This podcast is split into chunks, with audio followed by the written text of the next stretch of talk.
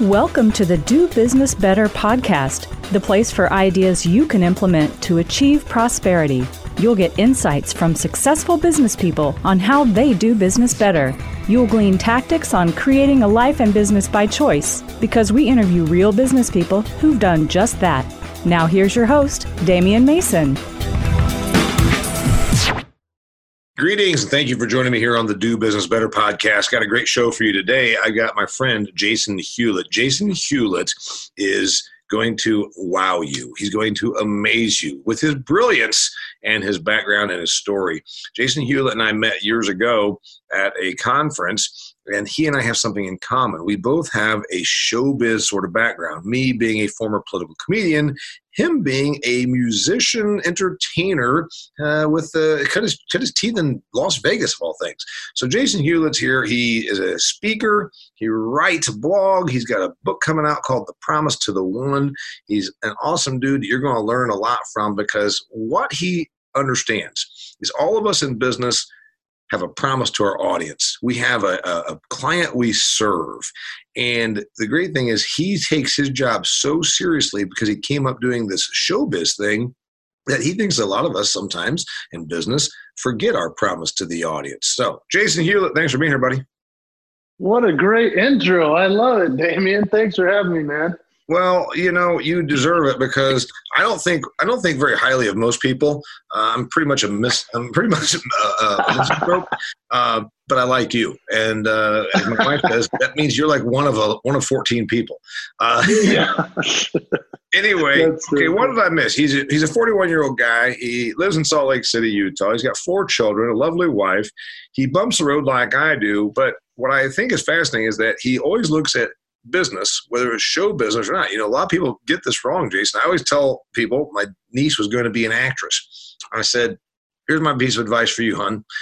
There's four letters in the word show. There's eight letters in the word business. Do you understand what I'm saying? She says, no. I go, put twice the effort into the business as you do into the show. The show is a given. You better have that. Then put double the effort into making it a business, and you'll be successful. You agree? I love that quote. I've used it many times. I don't know where we've all heard it, but yes, I I totally agree. And, you know, I spent so much time at the beginning working on my act that by the time business came around, I didn't have to really think about the act that much, other than small little tweaks. You know, a lot of these acts put together their their hit songs, and then they go on the road and have to figure out the business. And they never come up with the next hit songs because they're so busy playing the current ones. And so, yeah, when you start in your business, it truly is a double effort from the creation of the act, because the act is what gets you in the door. The Malcolm Gladwell Outliers ten thousand hour thing, okay, that gets you on that stage, but now it's business time. You've got to go double down and, and go for it with connections, relationships, making sure that you're the type of business person that they'll bring back. And that's what it's all about. Yeah, it's an interesting thing that you and I both get, because coming up in more of a show type of a, a product, I always say that, first off, I, I still do this today, and it's been twenty-five years. I say, hey, Lori, Uh, does Damian Mason do this? And I don't mean, I'm not arrogant. I'm not talking about Damian Mason, like, because I'm just self-absorbed.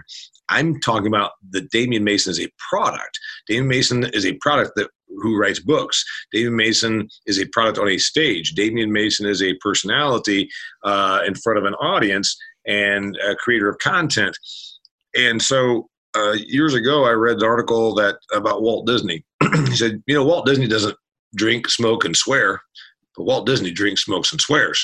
he, he saw there was the guy that comes out in front of the uh, Enchanted Castle, or whatever the heck it is there, and introduces the Walt Disney program. And then there's the real man. You know, you and I have had to look at ourselves as a product. And I said, that's the great thing that every business person could critically and honestly look at their product, themselves as the product, their their business, the way you and I have had to. You and I have had to look at ourselves as a product. Do you think that's a strength? Oh, yeah. No, that's a wonderful way of putting it. I hadn't thought of it that way. But, you know, I talk about the signature moves that make us who we are and why the client would bring us back. it's the signature move is our personal brand. It's also our business brand. And that becomes our promise. You know, our promise is what they realize we're delivering every single time. And how we exceed those expectations or not is where the promise comes in. And so how you start to craft your personal brand, looking at it in third person is essential.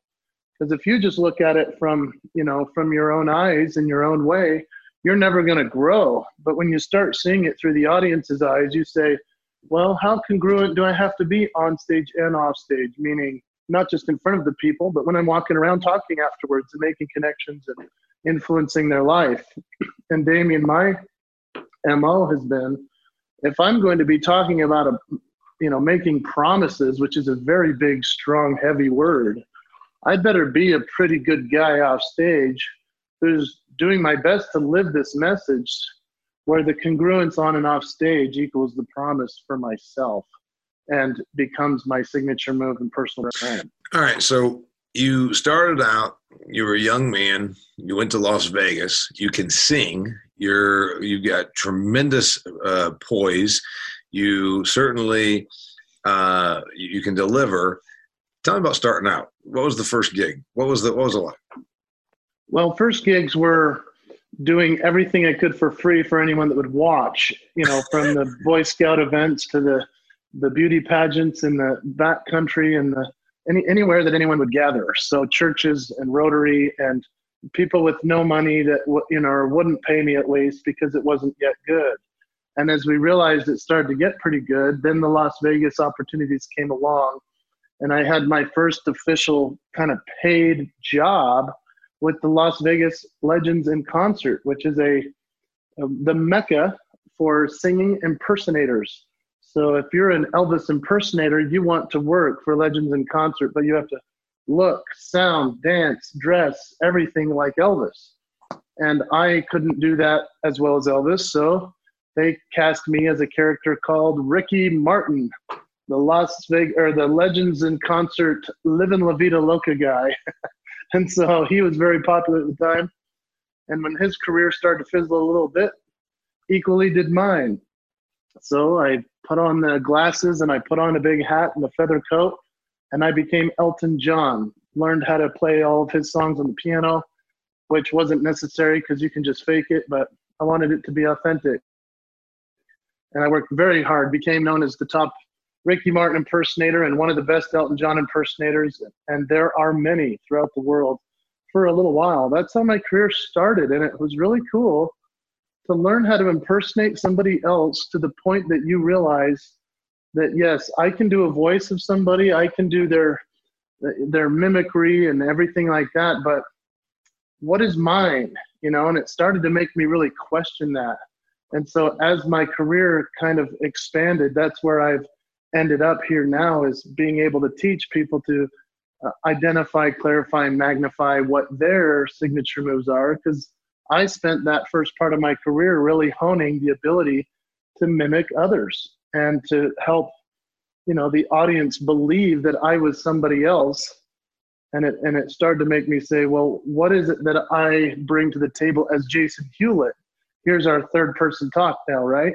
Mm-hmm. And and it changed everything for me. So that's kind of the start of my career, man. Pretty cool. Yeah, so I always analyzed my offering, and it takes a certain amount of strength or fortitude, if you will, that a lot of folks wouldn't understand. You know, the person that's listening to this podcast is like, hey, I own three dry cleaners, or I, uh, I'm, I've got a plumbing company.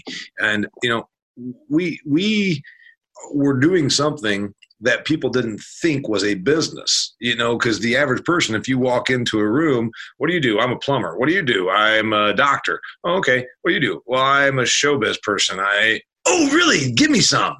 I'm a Ricky Martin person here. Oh, give me some. It's like, well, no, you didn't just ask this guy to fix your pipes. Why the hell are you asking me to do what I do for a living right now? So there's a lack of respect that the that the show business sometimes gets, or a lack of seriousness or credence or credibility, you know, that sometimes gets, legitimacy that it sometimes does not receive. And the thing is, a person like you or me that said, no, this is my business. This is what I do. This is my product offering. The tough part is, as you said, then you've got to look at yourself and say, I'm a product offering, but I'm also playing somebody. I'm acting like Ricky Martin. I'm La Vida Loca guy. I'm putting on a feather boa and I'm Elton John. When you critically analyze your offering and look at it with legitimacy, that's, of course, what makes it a business. What do you look at other businesses, Jason, and say, okay, I always looked at myself and said, I am critically looking at my product, and I know what I am. I'm a guy that puts on a feather boa and acts like Elton John. What do you think other companies, the people we know that are business people, do wrong, and they don't look at themselves that way? What are they doing wrong? Why are they not able to do that? Well, that's very interesting. I mean, there's nothing wrong in being the impersonator, especially for anybody that's, you know, doing that as their living. But there's something really fascinating in the sense of becoming somebody else and saying, hey, how can I make this better, tweak this more, you know, whether it's putting on the outfit better or or saying the words right. When it comes to an actual, you know, business brick and mortar type place, it's interesting to look at the performance of a legend, because every legend puts on their, you know, their brand. They they always sing their hits. They always do things the way that we expect. And even someone like Madonna or Lady Gaga, who are known for changing it up every couple years through their heyday, I mean, that became their signature move. What are they going to do next? And so when you start to look at your business, and whether you're in, you know, dry cleaning or the plumber, and you you think to yourself, okay, why is it that they would think of me over somebody else? Is it simply convenience and that we're close to their, you know, their their home? Or is it because I'm that person that every time they interact with me, they feel better when they leave, or we deliver a better product? And and in what way? It's all in self self-analysis. It's in this identification process, and then clarifying that with others so you can magnify it and keep that promise. But when we don't do it, we are unfortunately leaving so much on the table by way of that which only we can deliver to the people that we serve. And what a great blessing when somebody in business figures that out. When they figure it out, they become legendary. You refer them every time. You can't not go to them and do business with them. They're the only stop. And that's what my business became as a one-man show performer when I left the Legends in Concert. As silly as I was, I was doing a one-man show of comedy and music, you know, becoming Ricky Martin for one minute, and then ripping that outfit off, putting on the Elton John outfit, and then ripping that off and becoming Jim Carrey, then ripping that off and becoming Alvin and the Chipmunks. And as funny as it was, I took it very seriously to do it so well that they said, we have to have him back, or I want to tell everyone about him. And everyone around me became my agent, essentially, my booker, my referral. And and when we do business well and do it right, that is a natural output of keeping our promise. Yeah, so you and I both, you, you gave me a nice compliment. You listened to my episode about um, word of mouth, and my statement is very simple, that there's no such thing as word of mouth advertising, even though we hear it all the time. It's word of a hard-earned reputation from doing the right thing over a course of years and satisfying a client. You know, uh, it's interesting because a lot of people would look at what you and I, you know, I came up being a comedy guy and you came up doing a show business, that, again, a lot of folks wouldn't be think that that's a business. But again, that was your product. That's what you did. It's how you supported your family. And you have to be very critical about uh, the analysis of what can I do? How can I make this better? And like you said, all of your audience then you hope became your agent. I used to say, when I was starting out, I said, I want to be so good that I at least get another gig. Getting the gig was the hard part. You know, that's what your product, that's your, that's your selling, it's your marketing. And I said, I need to get one gig from every gig that I do.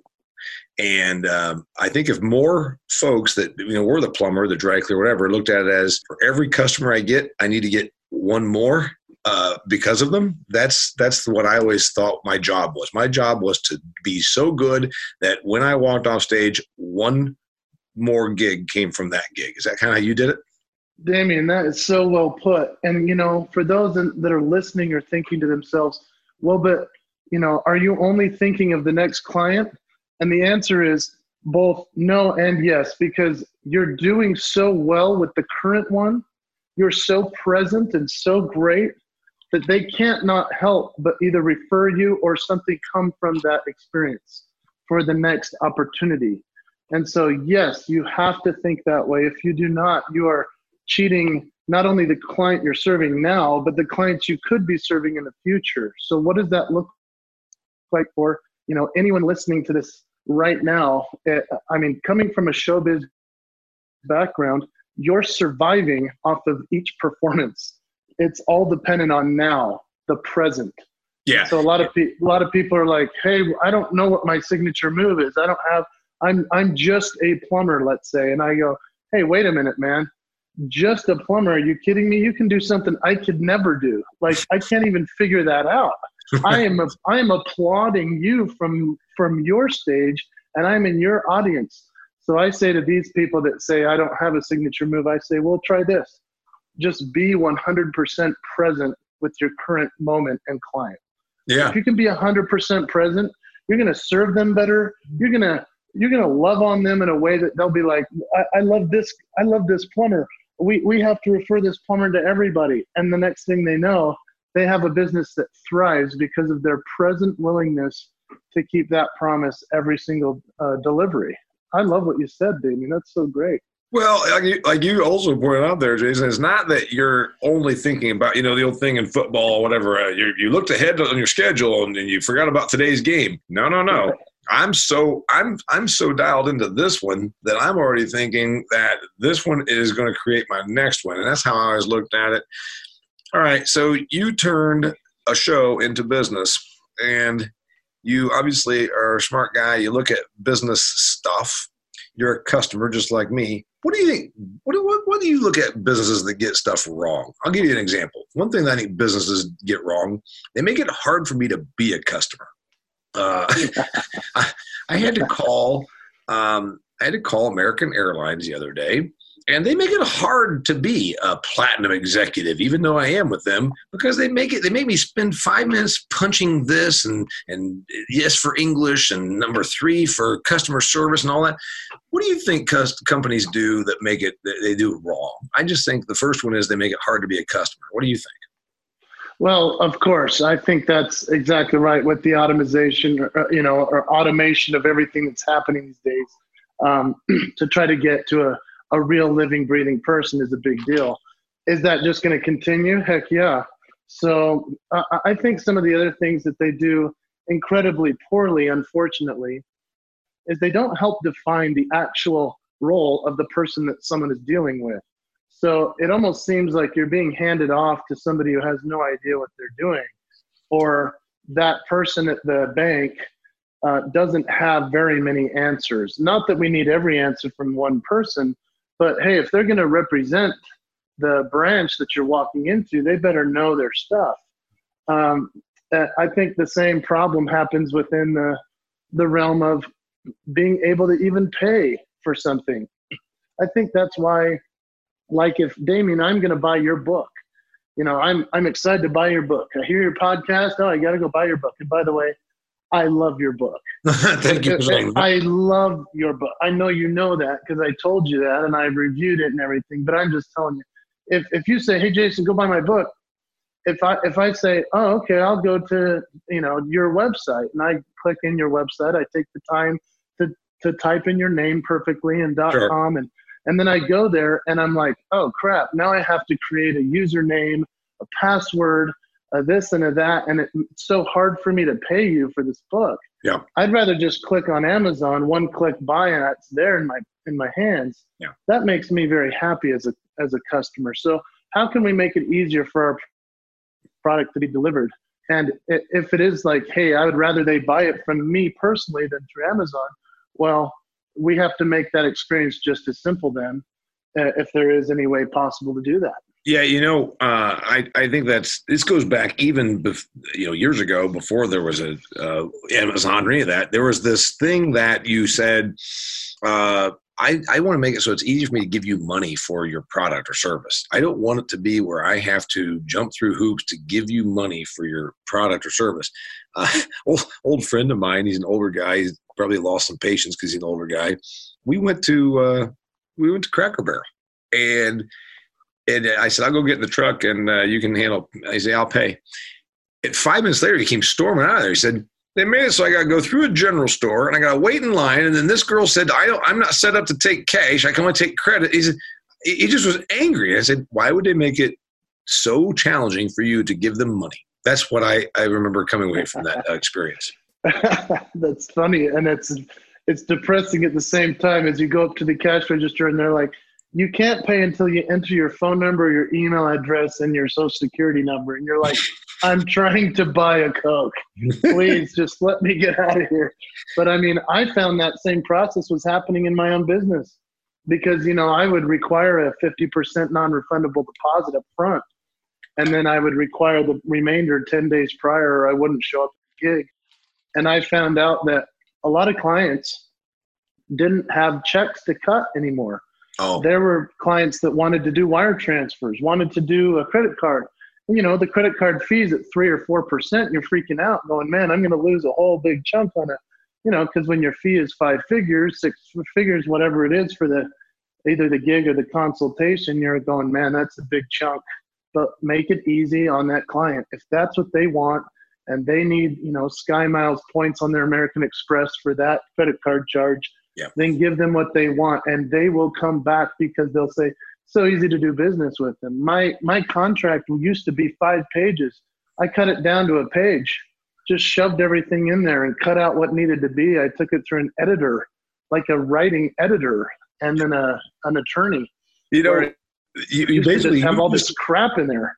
Jason, you have just described two of my exact experiences. I years ago when my business started to take off, uh, they I had a client that said, "Send me a contract." Well, you know, starting out, you're doing stuff in somebody's basement or whatever. You know, you're like, I don't you know, such thing as a contract. I went to an attorney, and she drew up an eleven and a half page contract.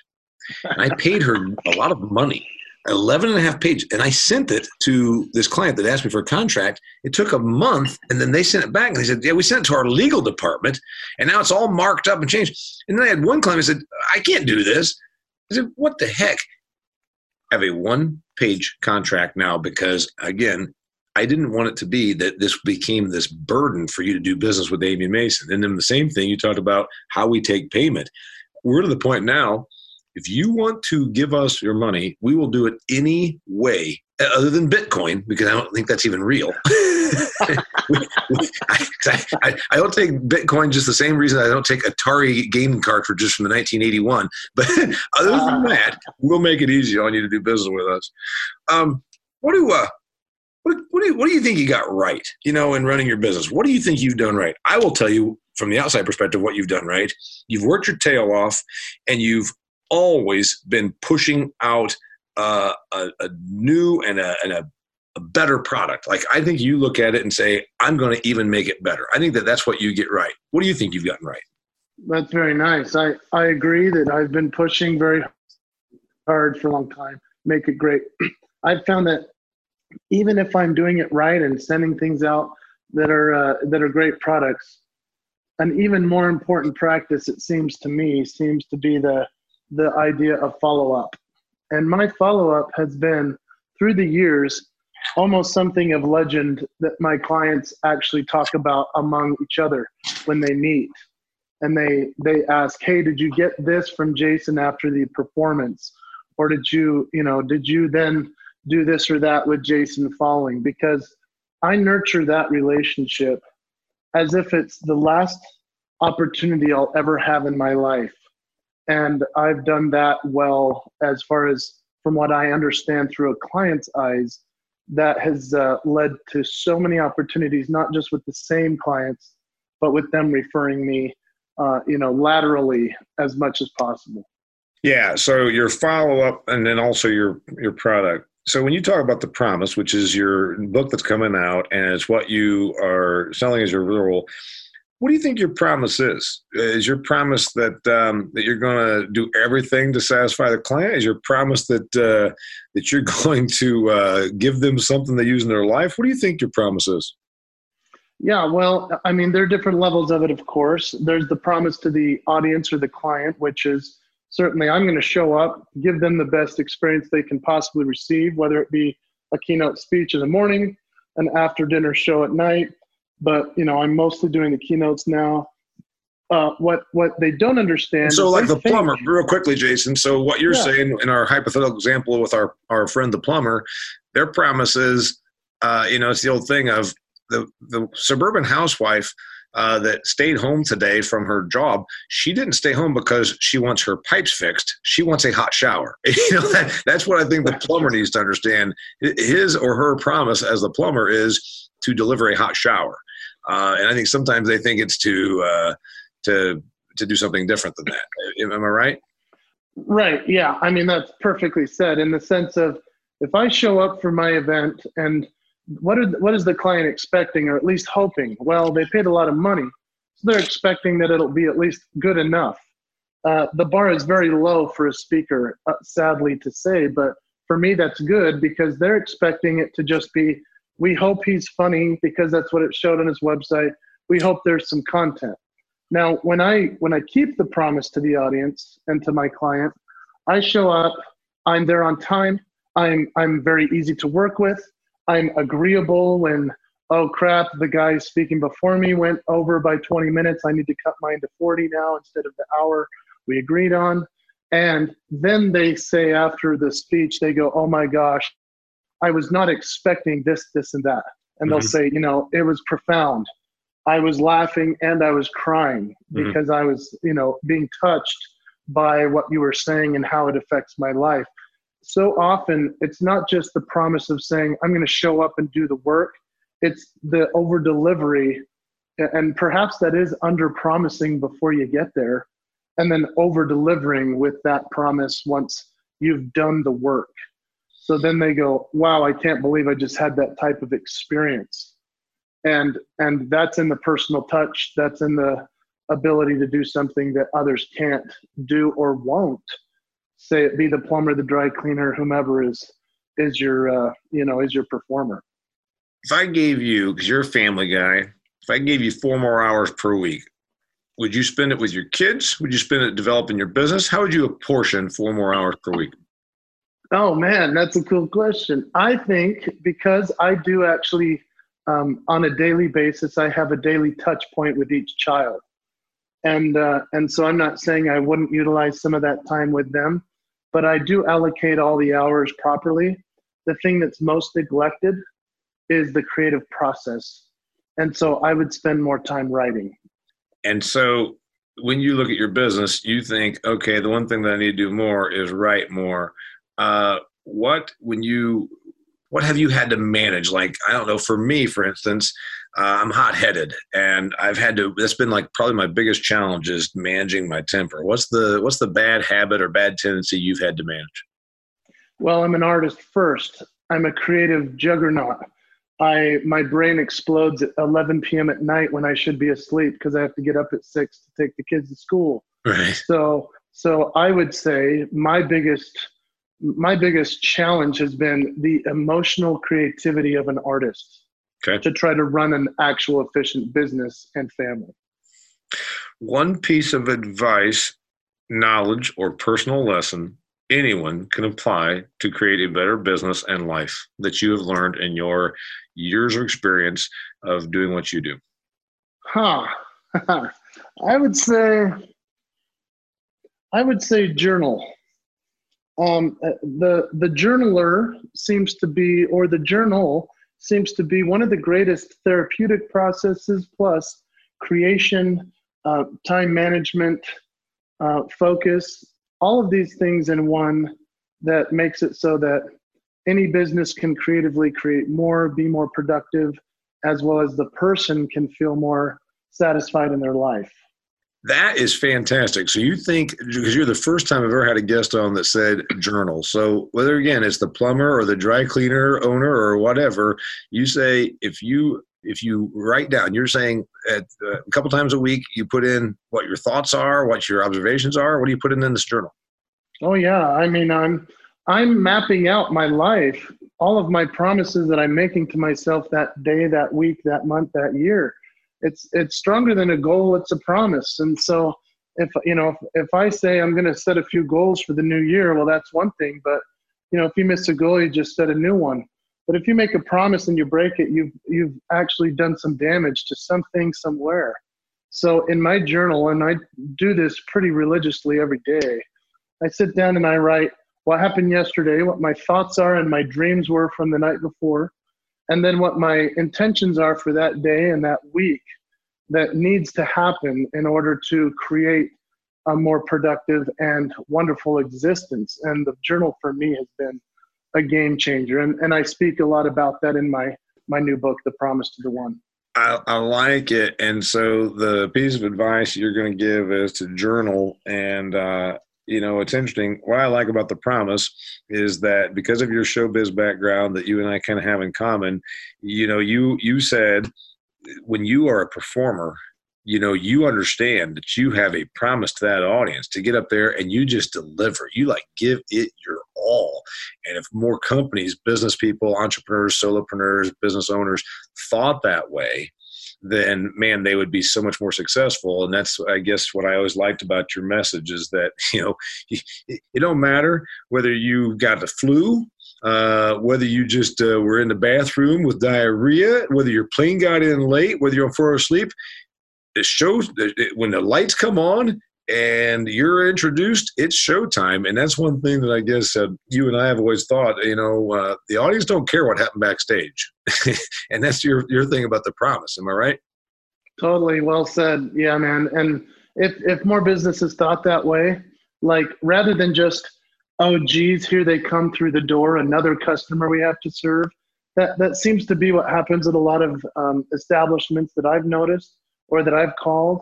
And I think, it, man, if they would take it as serious as a performer who is sweating their guts out three hours into the performance still, whether they're the brand new trying to make it person or Bruce Springsteen, who's, who's the legend of legends mm-hmm. for his live performance. You go from being a, you know, you go from being like aware of a company to being a raving fan.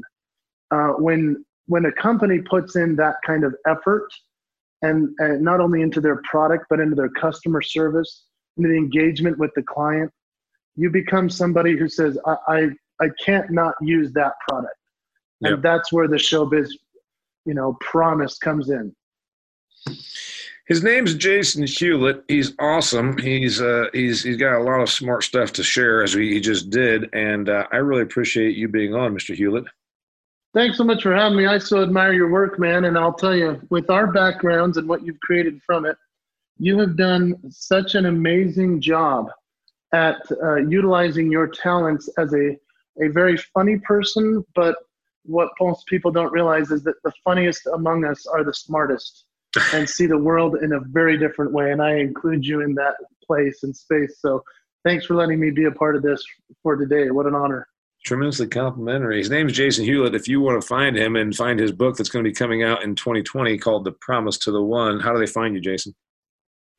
Well, it'll be at jason hewlett dot com. It'll also be Amazon, Barnes and Noble, all those other cool places that we're shooting for early twenty twenty, as in the first quarter.